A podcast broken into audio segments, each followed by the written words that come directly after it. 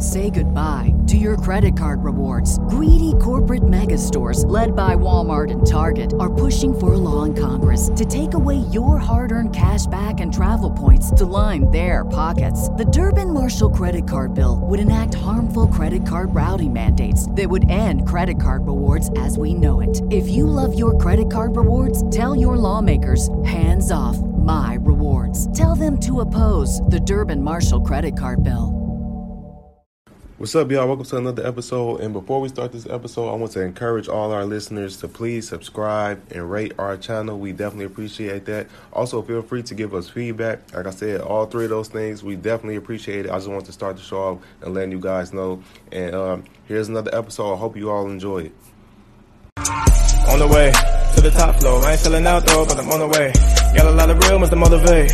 Whole lot of moves I'ma put in play. On the way. The way. On the way to the big check. You ain't know I'm up next, but I'm on the way. You ain't take risks cause you too afraid. I'ma just eat till I'm overweight. On the way. On the way.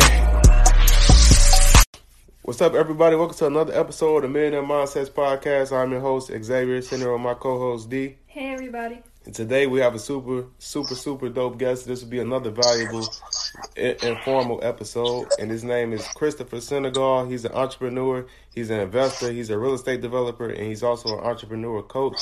And we super glad to have him on the show. So welcome to the show, bro. Thanks, man. Thank you. I appreciate you having me, bro. Definitely, definitely, man. And just just to get it right into it, the first question we always ask our guests because we see and we know you're doing a lot of dope things. But for the people who are not familiar with you, like what was the start? And give us a little background on yourself. All right, so I went to college for uh, engineering. I'm like on a full scholarship, guaranteed corporate job when I graduated. Man, when I graduated in like 2007, I hated it. I was like, man, I feel like I've been sold a dream. So for me, it was like, man, I got to figure out how to get out of this. So I started off trying to do stock trading, but you know, 2008, 2009 is when the market was real crazy, so you couldn't really do anything. And um, I bought a house when I graduated college in Memphis, and I wanted to move back closer to home. Couldn't sell the house, and so I had a property manager uh, basically lease it out for me. And then that's when I realized I had passive income coming from that property. Mm. So from then it was just like my focus was shifted to all real estate. You know? So since 2008, uh, had that first rental. I flipped my first house in 2009. I've been doing it ever since. Wow. So you just uh, and you were you was was you like a full time entrepreneur at that time? That first deal? No, uh, I worked. I didn't leave my corporate job till 2015.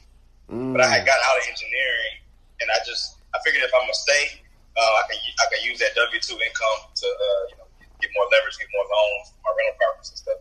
So I did that, and I got out of engineering and I just started working in other departments that I felt like would help me. So I did operations, where I like managing people, uh, running freight terminals, and then I did uh, sales and marketing and uh, industrial supply chain um, and business development. So all that stuff kind of helped me, you know, kind of basically get another level of education without having to go back to school for just learning the corporate environment. Okay. Okay, that makes a lot of sense. And you said you didn't leave to to 2015. So what uh so what like gave you the confidence and what how did you know it was time for you to leave? Man, so I had built up enough income um, from the real estate, from the rental properties, and from the flips. Where I was, I was, I was doing well, and I basically matched my corporate income um, over the what was that five, six years. Uh, and then I just had an incident at work where one of my like an AVP tried to throw me under the bus for something that wasn't my fault. And It was like an easy decision at that point. It's like, man, I, I replaced my income already, um, and you know, it just kind of opened my eyes that no matter how good of a job you do, how well you perform, how well you communicate, somebody can throw you under the bus in a corporate job for any reason. You know what I mean? And I was like, man, my time is more valuable for me now. Uh, try to double my income uh, from the real estate stuff, from the you know, entrepreneurship stuff, versus staying here and waiting to get a raise or waiting to get a promotion. You know what I mean? Mm. Yeah, that's very interesting because the people all I, I often have a conversation with people be like, "Man, how do I know when it's time for me to leave my job?" And I'm like, Yeah. "Replace, try to replace that income first. Yeah, definitely, definitely. Or, you know, I always tell people too, cut your cost of living as low as possible. Right. You know what I mean? And have, have enough saved up where you feel comfortable, even if the business you know goes to zero for a month or two. You know, you'll be able to uh, use that, pull on that reserve money. You know what I mean? To be able to live off of while you try to get more revenue come back into your business. Mm, yeah, that, that, that's real. And uh, let's say I want to uh, touch on like for first time and so for people that want to get into real estate, what do you think is the best or ideal situation for anybody that's a that's a first time investor and they looking for uh, a specific deals? Because I always I always say like uh, house hacking. I would aim to do that mm-hmm. if I was a first time investor. What do you think? I think that's good. So you got three groups of people, right? You got somebody that, that probably don't have any money, probably don't have good credit either. Um, I think wholesaling is the best way for them to get into the game. Mm-hmm. Um, and not not getting into wholesaling to try to get rich, but getting in to find deals, make some money, and network with investors. Because you know, I think it's more important. A lot of wholesalers will burn bridge with investors. They're trying to maximize the profit out of the deal. Whereas if, if you consistently bring somebody good deals where you're making good money and investors making good money, you you'll establish a good relationship with that investor, and that investor will basically can take you under their wing and show you how to do the next step, which is flipping the houses, connect you with their resources for contractors, for lending, for all that kind of stuff. I think that's one good way to get into it. House hacking is definitely another good way to get into it if you if you want to be on the rental side. Um, it, it definitely cuts your cost of living down, um, and you know if the the two rents or the other rent can cover the full mortgage payment, that's great. If you have a little bit of profit, that's even better. And then the third way is like the people that do have the corporate jobs that have money but just don't have the time. Well, not just corporate. It can be working professional. It could be anybody that has decent money. If you can save, take some of that money and just invest it with an investor that's going to give you exposure to the project while they're using your money. Right. So I think those are three three ways you can really get in the game. Um, and, but I think the key to all of them is to be around people that are already doing it and not try to figure it out on your own. Mm, mm, like I, I like that because uh, I, I don't remember who I heard say this recently. They was like, "There's nothing wrong with uh, like riding the coattails of an investor." They said sometimes you, when you hear that term "riding coattails," it sounds bad, but he was like, "I wish I could have rode the coattails of Jeff Bezos oh, when he tried to Amazon or something." You know what I mean? Yeah, man. Having a mentor, man, having somebody that's already done what you're trying to do is that's mm-hmm. that's, that's key. I always tell you know, it's like the little saying: "It's okay to be a copycat, copying the right cat." Mm. You know what I mean? So you got you got to be in circles with the right people. Mm. That's dope. That's dope. And something that I that I, that I seen you uh talk about on your Instagram, you you said it was super dope to me. I'm like, yeah, I want to talk about this. You said four door. you said uh, four door coupes paid by four door deals, and I'm like, oh, that's fly. Yeah. I, I, like that fly talk. But I'm like, can you say your assets should pay for your liabilities? And like, this is a conversation yeah. I love to have, and I and I really kind of stress it because I, I like sometimes I think people don't fully understand it. So do you mind like right. diving into that a, a little bit? Yeah, man. So you know, when when, when you buy an asset, you, you're actually buying something that's going to make money for you.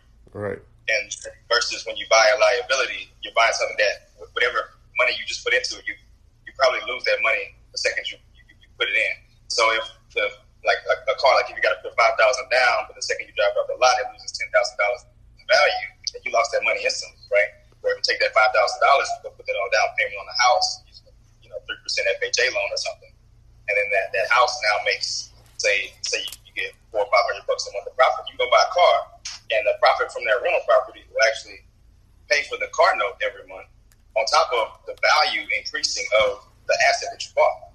Um, and so that's how we should think about things because, like I said, when when you sink money into something that's not going to make you any money, uh, you lose you you lose all that effort that you put into to earn that money. Basically, you're saying this is what it's worked to me. It's worked to me to go buy this and I know immediately after I buy it, the, that what 80, 120 hours it took me to earn this money is now flushed down the toilet just because I want this this thing that's not going to have even as much value as when I'm buying it. Right. Mm-hmm. Mm. Yeah, that's that's that's real because uh, we, yeah. we, we, we us too. We always talk about that. We like man, we just want anything we do, vacations, all that. We just gonna let our assets pay for that. We ain't we using, you, and, you know what I'm saying. Our time, we didn't put money, you know what I'm saying, our hard earned money to pay for that things. Exactly. Yeah, man. But the money gotta work for you before you know, before you gotta continue to work for it. Mm-hmm.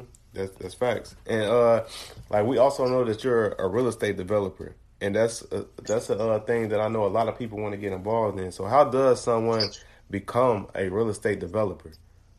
So okay, so the process of developing real estate is basically taking something from the conceptual stage uh, all the way through to the, the construction stage, right? So a builder is somebody that steps in after the developer has done their part. But the developer is one that comes in, either identifies a site that's got old buildings on it, comes up with a plan to uh, to change what's there, which means demolishing everything and starting over, or you buy raw land, and then you come in and you develop the site plan. You, know, you divide up the lots, you, you divide up, you determine the full use for the entire property, and then you bring in all the infrastructure that comes with it. So that that means you got to get engineers, architects, and uh, planners to help you uh, decide, you know, how big a parking lot is, and you know how how stable is the ground underneath that that, that you have to put the concrete on. Um, then you got to bring in all the infrastructure. What's the you know what's the drainage plan for the property? Uh, how many how much utilities you have to bring in? You know, as far as electricity, as far as plumbing, all that stuff. Um, right of ways for streets, uh, curbs, gutters. That's what a developer does. So some developers will do that step, and then they'll just sell the lots to a builder to come in, mm. and the builders actually comes in, and the builder does the vertical construction. Um, but what I'm doing, my project, is I'm, I'm, carrying it all the way through. So I just I actually hired a builder to build for me uh, for this project. So they're actually you know, just basically like, like a general contract. So for like a project yeah. from where you start from the ground up, how long does it typically take for you to get through that project? So yeah, if you're starting from scratch, 18 months is a comfortable number to say that's how long it's going to take you from time you start to the time you can actually start building vertically. Um, you know, because the city has to approve all of your site plans first, and then they have to go back and approve whatever you plan to build on that site. So yeah, but the key to development is always controlling the land first, mm. because you that, especially if you're going to try to go get leverage, uh, like get a loan for the vertical construction, you have to own the land outright or have it with no debt on it, because that's the only way the bank is going to lend to you for the project. Um, and really, even for like to even entertain an architect, an engineer, or somebody like that, uh, they're going to require retainers, they're going to require fees, And so you don't want to start working on all this stuff, planning it, and you don't really have site control because you know, anything even happen to that land. Somebody can buy it. Um, this owner could decide not to sell, and now you invested all this money in these soft costs that don't really have a tangible value unless you actually own and have control of that land. Um, another creative way to do it would be the JV with somebody that owns the land so that they can put it in as equity without, you know, you having to buy it from them, you have to get on it. Mm. So, like, for for you throughout your real estate journey, when did you get to the developer stage? Like, because you started off with um, doing the rental property, and then you said you yeah. moved it to fix and flip. So, like, like what got you up to that point where you was like, I'm gonna um, do this? So, man, you know, this deal kind of just fell in my lap, really, because um, 2013, uh, I was able to owner finance this whole block of property, and it had like a grocery store, some houses on it. Uh, I just, and that time, this area there was no activity over here, so it was kind of like one of those areas that nobody was really buying in. But the owner had actually inherited it from his dad, and so he didn't have any debt on it. And so um, he was just tired of being a landlord. He was like early 60s, uh, I mean late 60s, early 70s. And um, yeah, I just negotiated a deal with him to buy it for like a, like 450,000, gave him 10% down. And since it had houses on it and everything already, I was able just to use the rent revenue from that to pay the mortgage payments. Um, and then by 2016, um, I, activity started over here with revitalization. People started developing and building construction. So that's when I decided, well, since I own the land, um, I should just try to make it my first uh, development project. And so I kind of took a break from flipping and rentals just to kind of focus on this. Because I knew, you know, it's going to take time. It's going to take me um, investing a lot of money into it. But on the back end, I really wouldn't miss any revenue because if I was flipping, say, three or four houses a year, but it takes me two years to do this project, and I, am building 14 townhomes. At the end of three years, you know, I would have, I wouldn't have missed a penny of profit, and I would have put myself in a bigger arena to do bigger things. So mm-hmm. yeah, it wasn't like I had a strategic plan from the beginning. It all, the, the things kind of fell in place. Okay, I feel like. Okay, so I wanted to uh, talk about because I feel like being a real estate developer you that's that's something that uh, we need in the community, especially when we have the, the, topic of gentrifying neighborhoods. Yeah. And so, but before we uh, like dive into that, what do, what is your thoughts on gentrification? Because a lot of times people have like a bad connotation on it, but from my point of view, I don't necessarily see it as a bad thing, especially all the time, every time. You know what I mean? So I, yeah. Want to just get your thoughts on that first.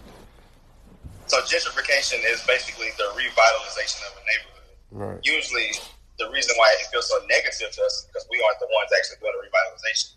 It's somebody else coming in doing it, taking advantage of the opportunity that, that they see. And usually, what they're doing is they're not really focused on the existing community that's there, right? They're focused on it's a business for them, so they're focused on making things as, as profitable as possible.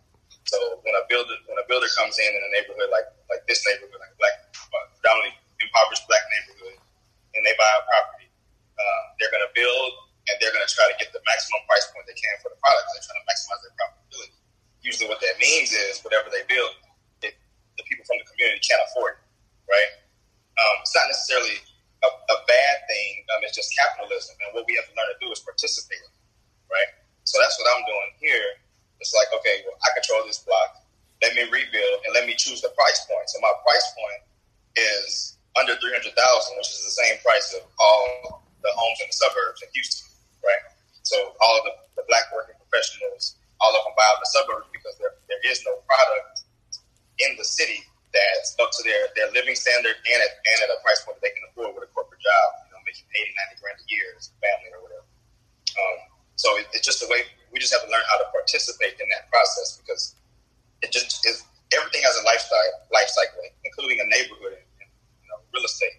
Um, if we just continue to not want to touch our neighborhoods because of what it used to be or who's left there and who didn't make it out, then we leave it wide open for people come do it. You know? mm. So what we need to do is participate in the process. And what that also does for us is now if we are the ones moving back in the neighborhood, we can control what happens to the people that live here before that, that, that don't have the means to get out. Because now we can collectively work with city councilmen, we can work with all other people to get them tax exempt so that their taxes don't go up. Because when those other people come in and develop, they don't care. They're hoping the people's taxes go up and then they lose the properties they want but we can have a vested interest in making sure that the people that the people that are here uh, that were here uh, are taken care of. You know, and we can't do that from outside looking in. We got to be participating in it. Mm-hmm. Uh, and the other great point that comes along with us moving back is you bring that us bringing corporate income, entrepreneur income back to the neighborhoods, changes the demographic of the neighborhood. Now we now this issue that we have with food deserts and all this other kind of stuff changes because when the grocery stores look at the neighborhoods now, they see enough income there to want to bring in a, a, store or bring in other retail, bring in restaurants, bring in everything. Mm-hmm. So we just got we got to start looking at it holistically and stop being scared of it, thinking of it as oh, if you, if you rebuilding over there, you know, you you, you selling out, you, you know, you, you uh, you're not looking out for the people that's there. That's not true. Mm. And I agree, and I agree with that. That's why I wanted you to touch on it for a second because when I, I, yeah. I, I, I, seen you speak on it on Instagram, I'm like, this is super dope. And you was going through the steps on like how to gentrify a neighborhood. And I'm like, wow, yeah. this is super dope. I had never really seen nobody yeah. break it down yeah, like that. That's, yeah, that's another good point. Most people think when you when you gentrify or when you revitalize, you're displacing people. That's not true. Like the, the property I bought, nobody was absolutely nobody was displaced. Um, I had rental tenants here um, that I brought in that they moved out. But the other property I'm buying over here is either vacant lots, it's abandoned lots, it's, it's crack houses, it's all the stuff that, that's that's that's blighted, that's that's actually a detriment to the neighborhood that we can remove and bring back to life. Mm-hmm. Mm, that's super. That's that's that's uh that's super dope to me. It's uh another uh, something else I seen you. No, I'm gonna keep on the the, the gentrification uh part a little bit longer. I got another. I just I just thought of another question. So like what? So like I'm trying to think of the way to word this. So, hmm. So I like I I ideally like uh what do you think is a way? Because we always talk about uh like prevention of gentrification from other from other communities coming to our communities and doing what they do. So what do you think is the the preventive measures we can do to to you know what I'm saying to stop from other people to buy in our communities and, and we doing that instead and fixing it up. I think it, it just becomes an education uh, point. Like it's a, it's a, conversation like what we're having now. More of these conversations need to be had where, we understand what it, you know what the whole ecosystem of a neighborhood needs to, to survive. And while I think it's great that we focus on the low income stuff, we got to start focusing on bringing the market rate back to the community um, and that starts all the way at the bottom with the wholesale, right? Wholesaling is huge right now. Everybody's wholesaling. Um, a lot of people that were holding out before in these neighborhoods because they saw a, a, white person coming to the door asking to buy their property. They said no, they want to sell to a black person. Then you have a black wholesaler go in there and tell them they're a cash buyer. Mm-hmm. You know, and, and then they, the wholesaler turns around and sell it to uh, an investor from another community. Or you're actually participating in gentrification. You're actually accelerating it because because that owner wasn't going to sell to anybody outside of a black person. So they're basically using you as a pawn in the game for you to make five or ten grand. So we got to be cognizant of that. Number one. Number two, you got to work with black uh, investors. You know, black investors that have the have the same um, mindset of, of keeping it within the community too, because you know it needs to go from a black wholesaler to a black investor. Mm. Now, black investors need to be working with realtors that have black buyers that are for clients. You know what I mean? Like like black retail buyers just want to live in the house, or black buyers that want to own rental properties in those neighborhoods. You know, and then that way you have you have the whole system set up where you control it from the time you get the deal to the time it's sold to the end buyer. You know, we can keep it within our within our neighborhoods. Um, I think that's a major key. And something else that we could start doing is something I plan to start doing too is the older the people that inherit properties or have properties in neighborhoods and don't know what to do with them but don't want to sell. We just got to figure out a way to start partnering with them, like do joint ventures on their houses where we tell them you put the house into the deal as equity. I'll bring the money for the for the flip or the money for the new construction and the design work, and then your family will still own a percentage of the, the asset once it's done. You know, but it's all kind of creative ways like that that we can do to keep stuff from going out of the community. Mm. Mm, that's that, that's powerful info right there. And another another thing I seen you touch on was, I think this is very important as well. You were saying like don't miss out on money, because like like I, I I'm pretty sure you see this as well. I see a lot of like black business owners. They'll say you know, I mean it's no it's it's nothing wrong with uh, identifying yourself as a as a what they call it a minor a minority uh, owned yeah. business. Well, a lot of times I'll see people do things like you know uh this uh I see it do it do it to their like uh like it doesn't help them in the end because other communities don't feel welcome buying from them. Yeah. And it's yeah. it's only 44 million uh black people in America as opposed to what is it 400 like what is it 400 yeah. you know what I mean so yeah. it's like you yeah. missing out on a lot of money just catering to one particular people when they might not necessarily even be buying from you like that Yeah. so what do you what do you think about this? So to date, the wealthiest person on earth to ever exist was Mansa Musa, right? Who was a king in Africa. He got that wealth by doing business with every other continent. Everybody wanted to come to Africa for trade, right? So whether it was gold, whether it was, was textiles, whether, whether it was spices, uh, India came over here, the Europeans came over here, the Chinese came here, the Australians came here, uh, everybody, everybody came. So we got we have to readapt that same mindset. Um, you, you, never you go to Chinatown, the signs may be written in Chinese, the, the architecture is all Chinese, but you don't see a Chinese power sign over it. You don't you don't you don't see no all Chinese everything signs right. over it. You know what I mean? But you know you know once that money goes into their restaurant, it goes out to their employees and it stays in their community. It does does not leave their community. Um, and, and, they welcome you in. They welcome the outside dollars in. So their pride is, is not through um, aggressive speech and, and, and, and aggressive, uh, I guess, community statements about themselves. It's it, it's shown through how they live. And mm-hmm. same, same thing with Hispanics. I mean, even the Europeans, man. You go to you go to New York, there's Little Italy, right? There, there, there's Greektown, and all this stuff like that in all these big cities. They all do it with. We're the only ones I feel like that we have to announce to everybody. Announce it's all black everything. Exactly wrong with like you know voicing your opinion or voice how you feel but you really do a disservice to yourself when you when you announce like your goals and like the your your uh your motives. You don't have to do that. As long as you action and you show like you know what i'm saying this what it is people can see that. Yeah. you don't have to say it. Exactly. They see exactly. they see what you're doing. They are exactly. like okay okay i see what it is. You don't have to when you say that it's like other people because at the end of the day well i mean we got allies and we got uh mm-hmm and we got and you're gonna have people on the opposite side. So when you mm-hmm. showing your hand like that, they are they yeah. they ain't gotta do no homework. They already did it. Right.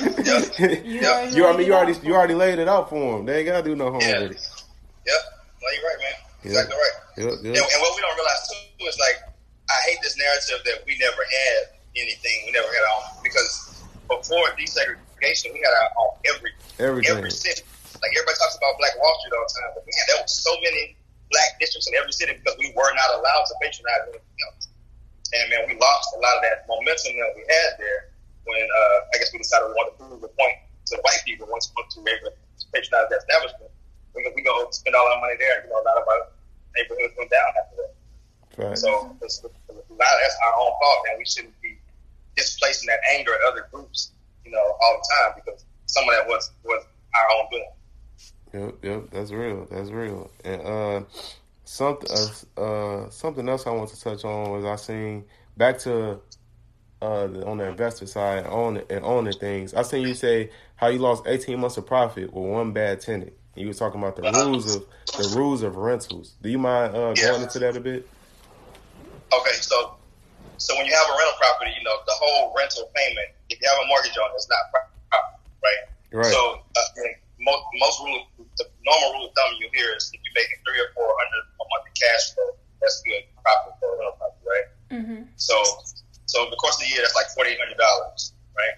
So I had a tenant do like seven thousand dollars worth of damage to a property after I moved out. After I after I uh, paid off um, the insurance, the taxes, and everything, and then I, I kept the deposit. I was still in the hole, uh, like seventy to six hundred dollars. So that that wiped out the profit for a year and a half on the rental property Dang. right? And that's the kind of things people don't think about. Um, or if you have a property where you're not in a good enough market where it takes you two months to rent it. Well, let's say your mortgage payment is twelve hundred a month, right? Right. And for two months you have nobody in there, so that's twenty four hundred dollars you've lost, right? And then if your profit on that is four hundred, if when it is rented, your profit is four hundred bucks a month, then that's technically what six months of profit that you lose over those two months of trying to find a new tenant. Mm-hmm. So it's just that's the things that I yeah my my educate people on rental property. Like you know make sure you really screen your tenant your tenants really well. Um, if they have a bad rental history, it's for a reason. You know, some people want to try to you know be nice and give somebody a second chance, but I wouldn't do that until you have like a really hefty portfolio and stuff where you can afford to carry that cost. You know, if, if you can't maintain um, if, ma- maintain a tenant in there. Number two, um, always get in an area where your mortgage payment is significantly significantly lower than what the rental rates are, and that that, that market is a really high demand rental market, so that you don't have that two or three month span in between tenants. Mm. Okay. And So, so uh, what is your what is to, to to help a couple of our listeners that may not be hearing this? What do you think is the best way to screen tenants? Uh, hire a professional. I work Our with realtors. professional. Okay. Yeah, I mean, because some people just want to do it themselves, and because they feel like they'll save that one month of rent or half a month of rent, whatever that realtor's going to make off of that transaction. But man, I mean, having a peace of mind and knowing that that just somebody else is working for you, and they find a good quality tenant, they do the, the, criminal background check, the credit check, and all that other kind of stuff, um, and maybe screen a couple of the previous uh, landlords. If you don't have time to do that, that's invaluable. You know, that that little bit of time that you save, that, that little bit of expense that you have will save you time on the back end, uh, dealing with a bad tenant, having to try to evict the tenant, all that other kind of stuff. So Okay. um, I know a lot of people like try to do things themselves, man, but I'm a big proponent of leverage, leverage other people's knowledge, expertise, and time. Uh, that way, you're not. If, you try to learn everything yourself, it's going to take you a lot longer to get to Right. the of working with somebody that specializes in that arena. Okay. And I want to touch now. I, I want to touch on those people that may like that may try to buy their home and look at it as oh an investment as instead of as instead of buying rentals they'll say okay I'm gonna buy a house live in it and hopefully you know what I mean like the uh, the value of it increases. So what are your what are your thoughts on people that think their home being an asset? Do you think a, home is an asset if you live in it? if, if, if, if you want your home to be an asset, you got to treat it like that. And that, that means you, before you buy, you've chosen a neighborhood where you know the values are going up, but something big is about to happen here, right? Or the demand is so strong that it's, it's going to gain equity, right? So in order for it to be an asset, that means it has to make you money. That means you got to add up your mortgage payment, your taxes, your insurance, your maintenance, um, your, your lawn care, and everything. If you take that big bucket and the value appreciation is greater than all those expenses combined every year, technically that's an asset. If it's not, if, if, if, if that if that equity appreciation does not meet that number, it's not an asset. It's losing value, right? Um, it's something that now a bank will still loan you loan money on that, but I put that in the same category as like like like taking something to the pawn shop. It still has a value, you know what I mean? But it's not a true asset. It's not bringing in income every month. Right. Whereas if you if you rent your primary residence and you know you have a fixed cost every month for the living expense, um, any repairs, the landlord fixes. You know, anything else goes wrong, the landlord fixes. The taxes go up, that's the landlord's problem, not yours. You know, insurance mm-hmm. goes up, same thing.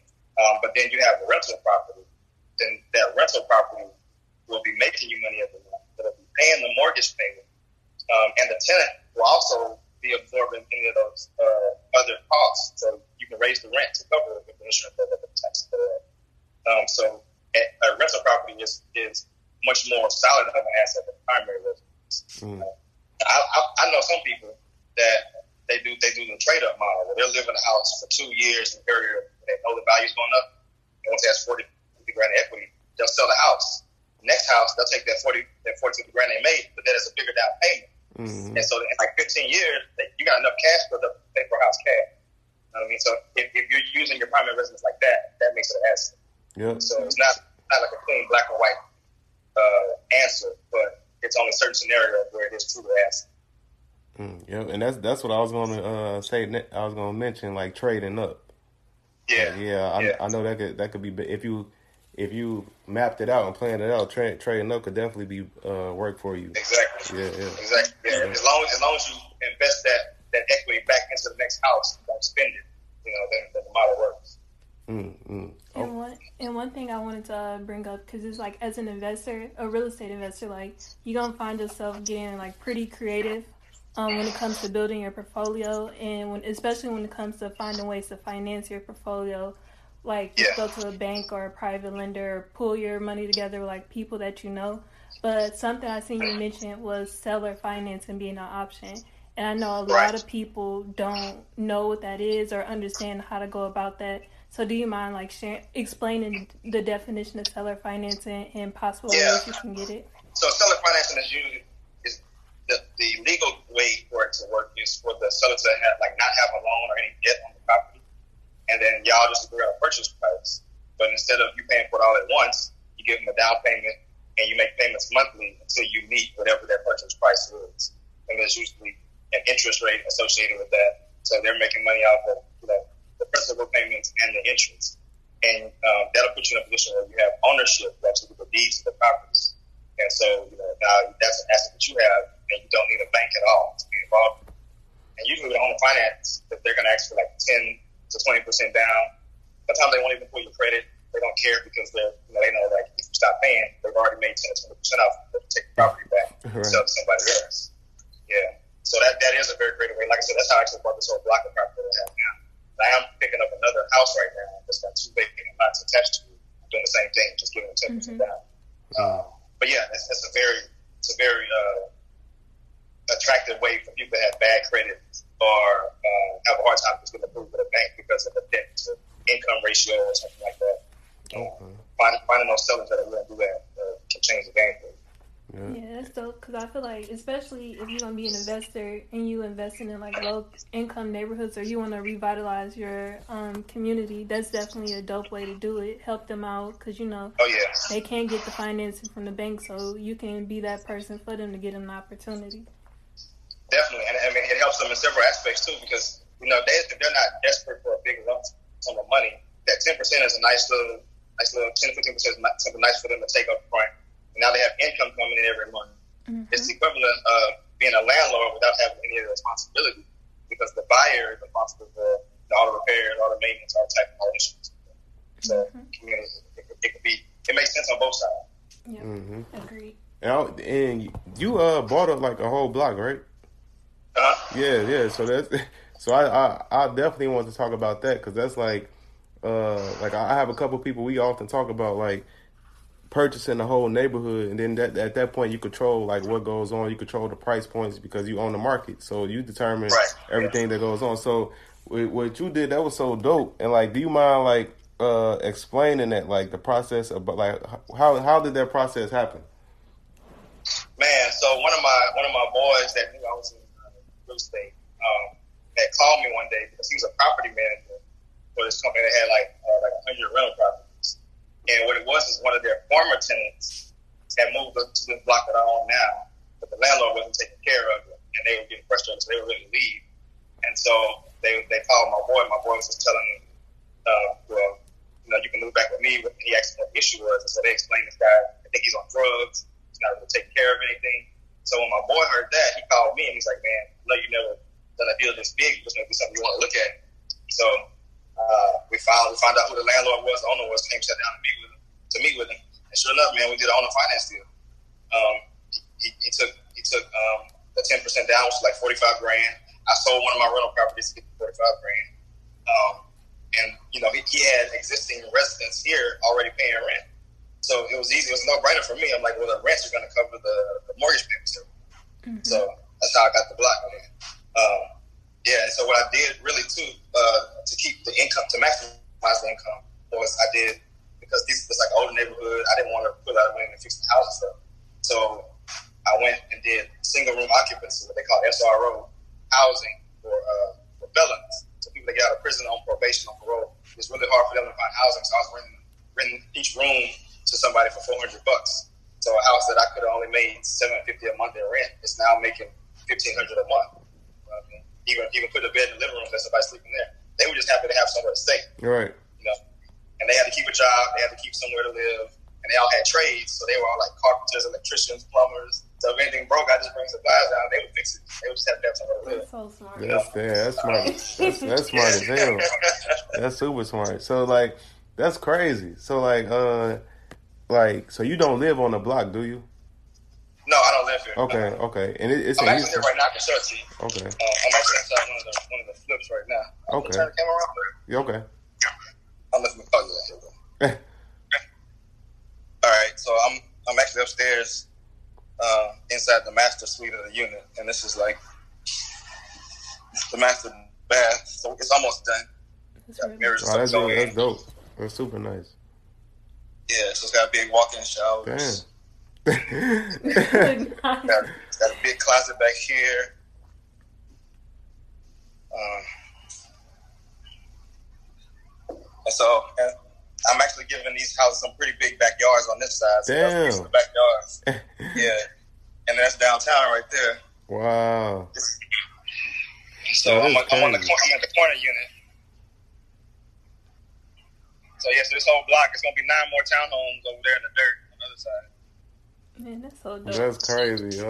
And like the, the, I know the listeners they can't see this, but this is like uh, it's super. It, he's like it's hooked up for real. It's super dope in the inside, huge backyard, and like y'all heard him say, downtown is like right there. Right. Yeah. Yeah. Skyline views will never be blocked because of the freeway. Oh, it's kind of foggy, but yeah. Wow, that's amazing, yo, for real. So that's that's that's crazy, man. Like, cause like this is a, a huge topic I feel right now. with People that that Yeah. they, they want to they want to do something similar, and with you already doing it and having a blueprint where you can now, I feel like now you can help people and make the process easier for people because you've already done it. Exactly. Because and, and you know, like that's part of the problem. The reason why I started too, because like I got tired of hearing people talk about gentrification, and it's always a conversation. And when you have two intellectual people on both sides of the debate of a debate, it, you know, you can't really tell who who's who's right. Right. You know, the only way the only way to change that is actually to do it. And then when it's done, then the people that are saying it can't be done no longer have an argument. Right. Mm.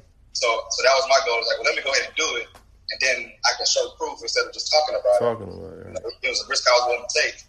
Uh, yeah, so like one, I got a contract on one unit. Um, she's like 29, works for Shell, young black lady.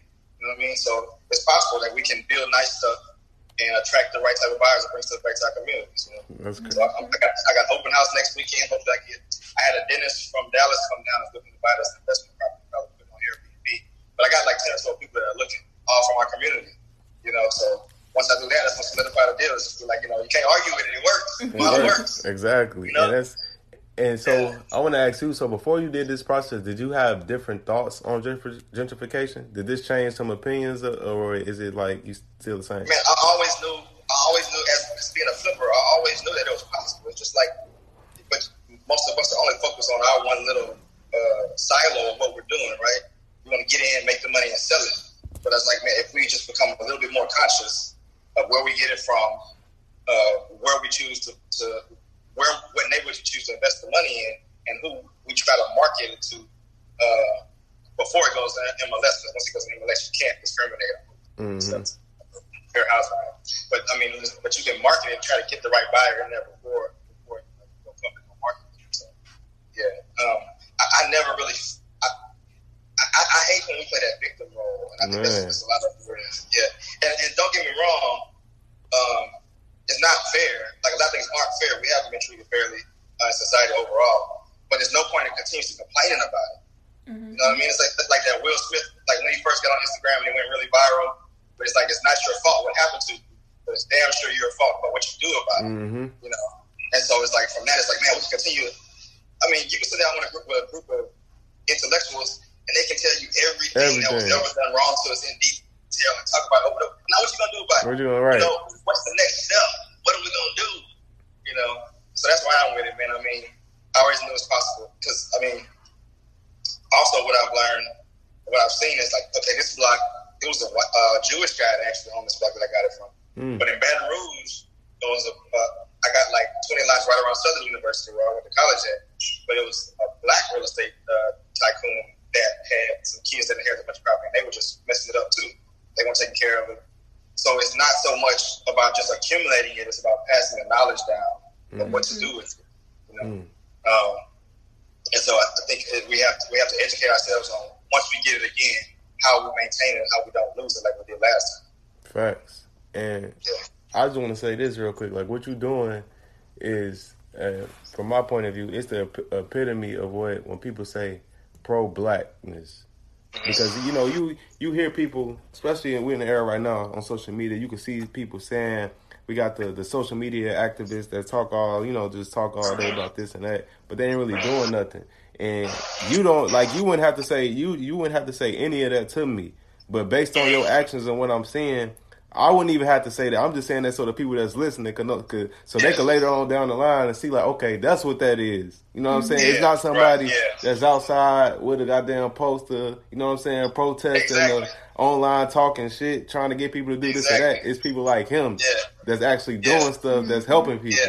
Yeah. Right. Exactly, bro. yeah, that's yeah. it. 100, percent bro. Mm-hmm. Yep. Yep. Yep. So that, that's that's man, that's like that. That's amazing to me for real. Like what you're doing, like that's yeah. like you get my get the most salutes from me for real. appreciate it. Yeah, yeah. Word I appreciate up. it, man. But like I said, I just want to create the model so everybody else can follow it. You know what I mean? Exactly. So exactly. we can all we can all pull money together. We can get this done.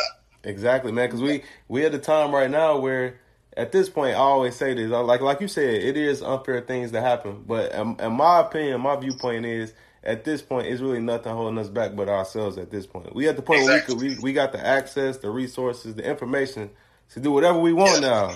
There's no right. there's no excuses no more. So when I when I see people just complaining all day, I'm like, yo, all right, I know I'm not gonna excuse my language. I know I'm not gonna fuck with you.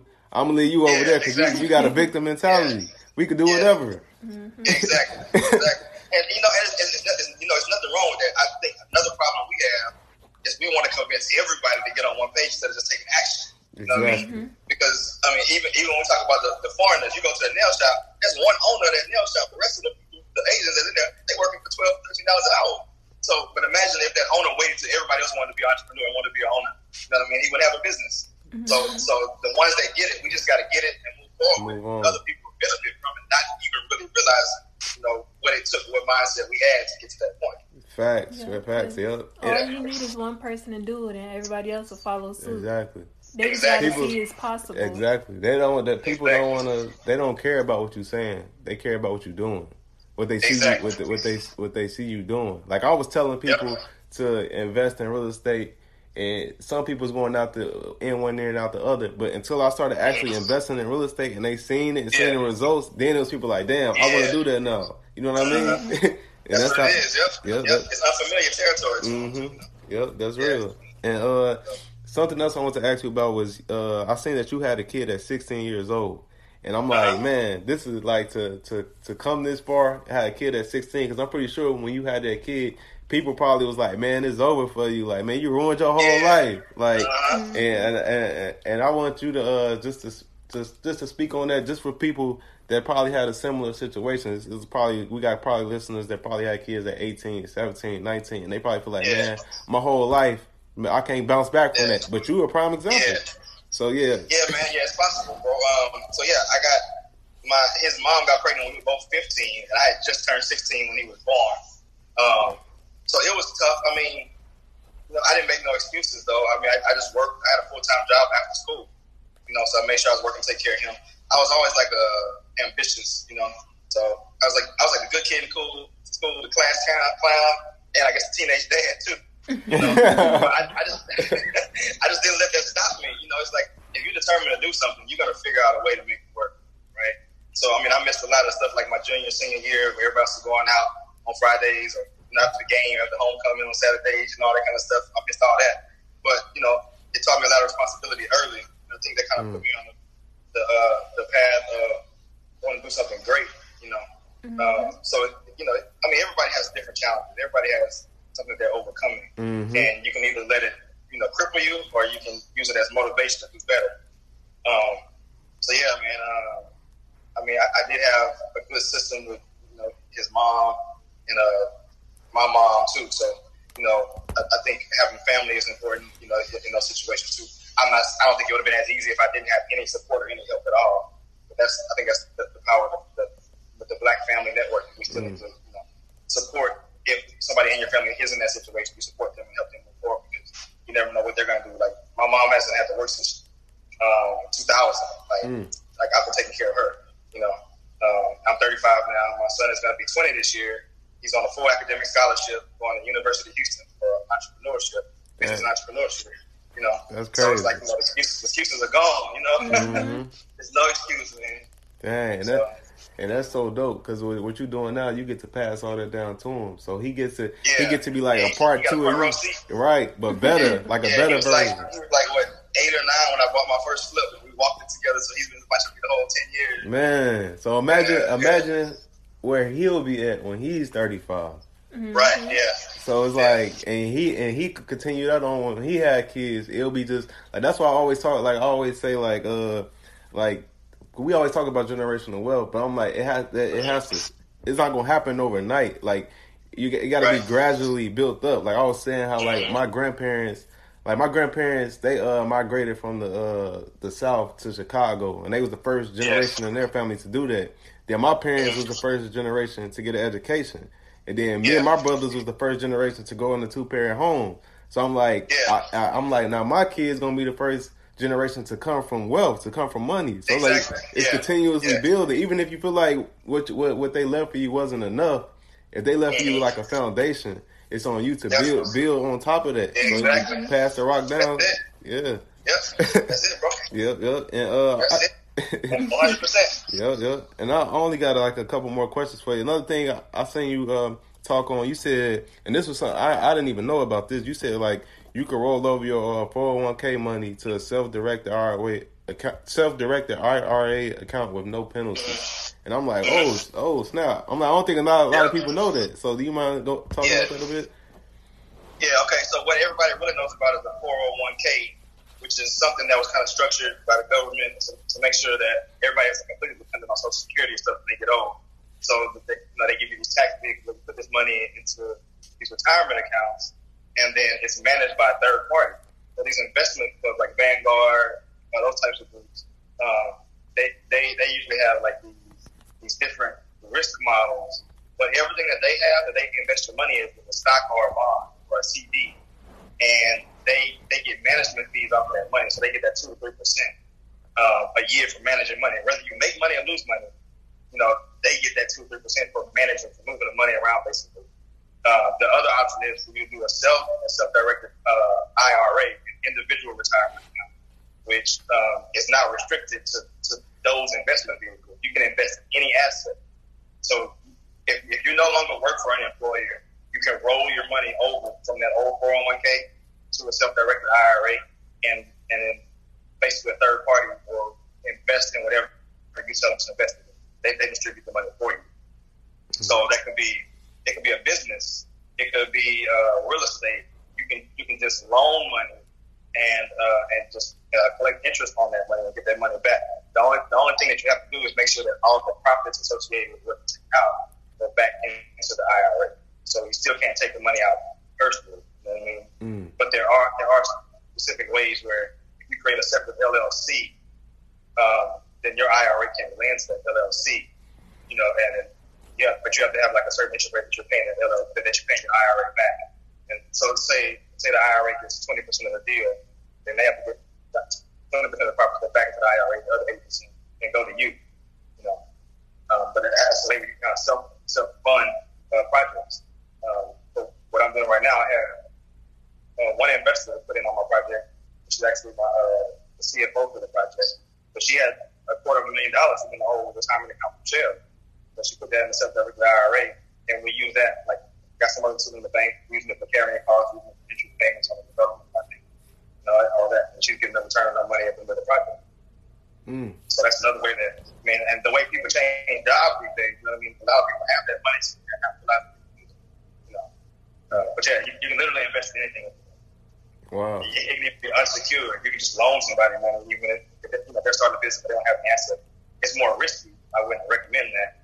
Um, I would suggest people starting if they're going to do that to invest with someone that already has a proven track record of success with whatever they're doing, um, and putting your money in there versus you know, taking a bet on somebody that's just getting started. Mm-hmm. Mm. Wow. It's perfectly legal. Damn, see, I don't know that. That's crazy. Yeah. I, am pretty sure that's, yeah. that's yeah. crazy. And uh, so I've only got like a couple more questions for you. And one, because I know you do uh, entrepreneurship coaching, and I was gonna ask like, what is that details? And I also was going to ask, what is an entrepreneur to you? What does entrepreneur mean to you? An entrepreneur, is somebody that decides to create some type of vehicle that's going to bring in uh, revenue and profits for them, and bring create income for them. Um, it could be part time, it could be full time, um, but any type of business, anything that you're doing where you know you are creating something that uh, makes money for you without you having to work for it um, I consider that true entrepreneurship.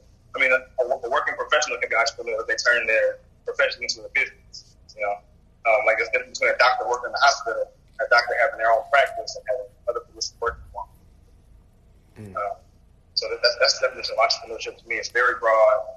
Uh, real estate investors, wholesalers, all are entrepreneurship.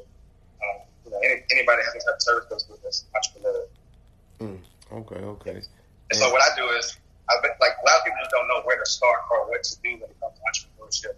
So I try to help people like think outside the box of what type of business to start because I think most of us, if we come from basically a working background, we're not exposed to business, and so the, the things that we gravitate to are what we see everybody up there online. Everybody wants to start clothing boutique, uh, or a lot of women want to you know, sell hair, or they want to be a beautician or something like that. But literally everything else that's that, that's a part of life is a business. Somebody owns that business. Every day when you drive to work, every building you pass, that's a business that somebody owns. And if you have a corporate job or any type of job where an employer is paying, that means that that's a service that that business needs, and that you can find another business that can utilize your services but doesn't want to hire you as an employee. You can become a, like a contract consultant for them, and that's the type of business that I, I recommend people start because it doesn't take a lot of overhead, it doesn't take a lot of investment, product, inventory, it's just you using knowledge that you already have. Yep. And still not find out how to how to charge somebody for it. Yep. Yep. That's that's yeah. dope. That's dope. And uh, yeah. the last question that I got, and you got some more? You got something else? You can go ahead. Yeah. The last question I got, and we asked all our guests this is. Do you feel as if you have an obligation to the community, and not just finances or monetary anything like that, but as far as information, giving back access to resources, time? Do you feel like you have an obligation to do that because the things you're doing, you don't have to do that. What you're giving back right. game, you don't have to do that. So yeah. is that like an obligation yeah. to you? Uh, I, I, for me, it is, but that's just a personal preference. I mean, I'm not mad at somebody that's out getting their own money, you know, building something for their own family. It's not in everybody's nature to be a giver and to be a teacher, right? You know, or be a leader. Right. Some people are just self-performers, so I can respect that too. Mm-hmm. And it's not, much, it's not, it's not worth my time or energy trying to convince them to do something different. You know, um, I, I just don't like the people that do the reverse, they take from the community in order to gain for themselves. You know, but as long as you're not doing that, I, mean, I think everybody has a, has a position to play, everybody has a role. mm. yeah. yeah. But I, I do feel like it's important. I feel like it's needed, and I'm definitely gonna do my part. And I, I gravitate to and I hang around the people that do do the they same. Do the same. I just, I just, I'm, I don't have anything against the people that don't. Right, right, okay, okay. Mm-hmm. Yeah. And and that and that was uh you had you had anything else? And that was my last qu- question. But before we let you go, I just want to say I definitely like we both definitely appreciate you taking the time out your day to do this, man. To chop up some game with us, like we we really really appreciate it, man, for real. And uh, No problem. yeah, definitely. But before we let you go, do you mind plugging in all your like info where people can find you if they want to contact you Yeah. with coaching and all that? Yeah, so the easiest way is my, my website is just my name, chrissenegal.com.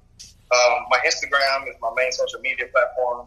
So it's underscore I-N-V-S-T-R underscore I-N-V-S-T-R. So it's like investor with most of the vowels. Um, but that's the two easy way to get to get to me. Because you go to my website, chrissenegal.com, it's got links to everything. If you want consultations, if you want to go to uh, entrepreneurship school to see what I have in there, you want to find my LinkedIn or my uh, you know my Instagram, everything's there. Okay, cool, cool. Well, we appreciate you, bro, Thank and you. uh, and like I like we you definitely got our support with anything, and you as you already know, we got we got things. uh Yes, sir. Works, that's- Cooking up. Yeah, we got things that we cooking up. That's that's on the way. Yeah. But yeah, but like I said, we, that's all we got for you, bro. I appreciate you for real, Okay. man. Likewise, man. I appreciate the invite. Definitely. Yep. Talk to you soon, bro. Have a good one. Bro. Yes, sir. But that was another episode of the Millionaire Mindsets podcast with Chris Senegal. Like he said, uh, you guys have his information if you want to reach out to him. And I feel like that was another super dope, valuable episode. I'm glad we was able to bring him on, drop some gems. And before we get uh, in the episode, I just want to say, for those who don't know, you can find me on Instagram and Twitter at Xavier C. Miller. And uh, Deanna, she's going to give you her info as well. And you can find me on Instagram at Deanna Kent and Twitter is Deanna S. Kent. And if you are in need of a consultation for real estate investing, you can contact us at www.parkhillconsultantservices.com. And that's pretty much all we have for y'all. Appreciate y'all for listening to this episode. See y'all next episode. Peace. On the way to the big check. You ain't know I'm up next, but I'm on the way. You ain't take risks cause you too afraid. I'ma just eat till I'm overweight. On the way. Whole lot of shit on the way. On the way.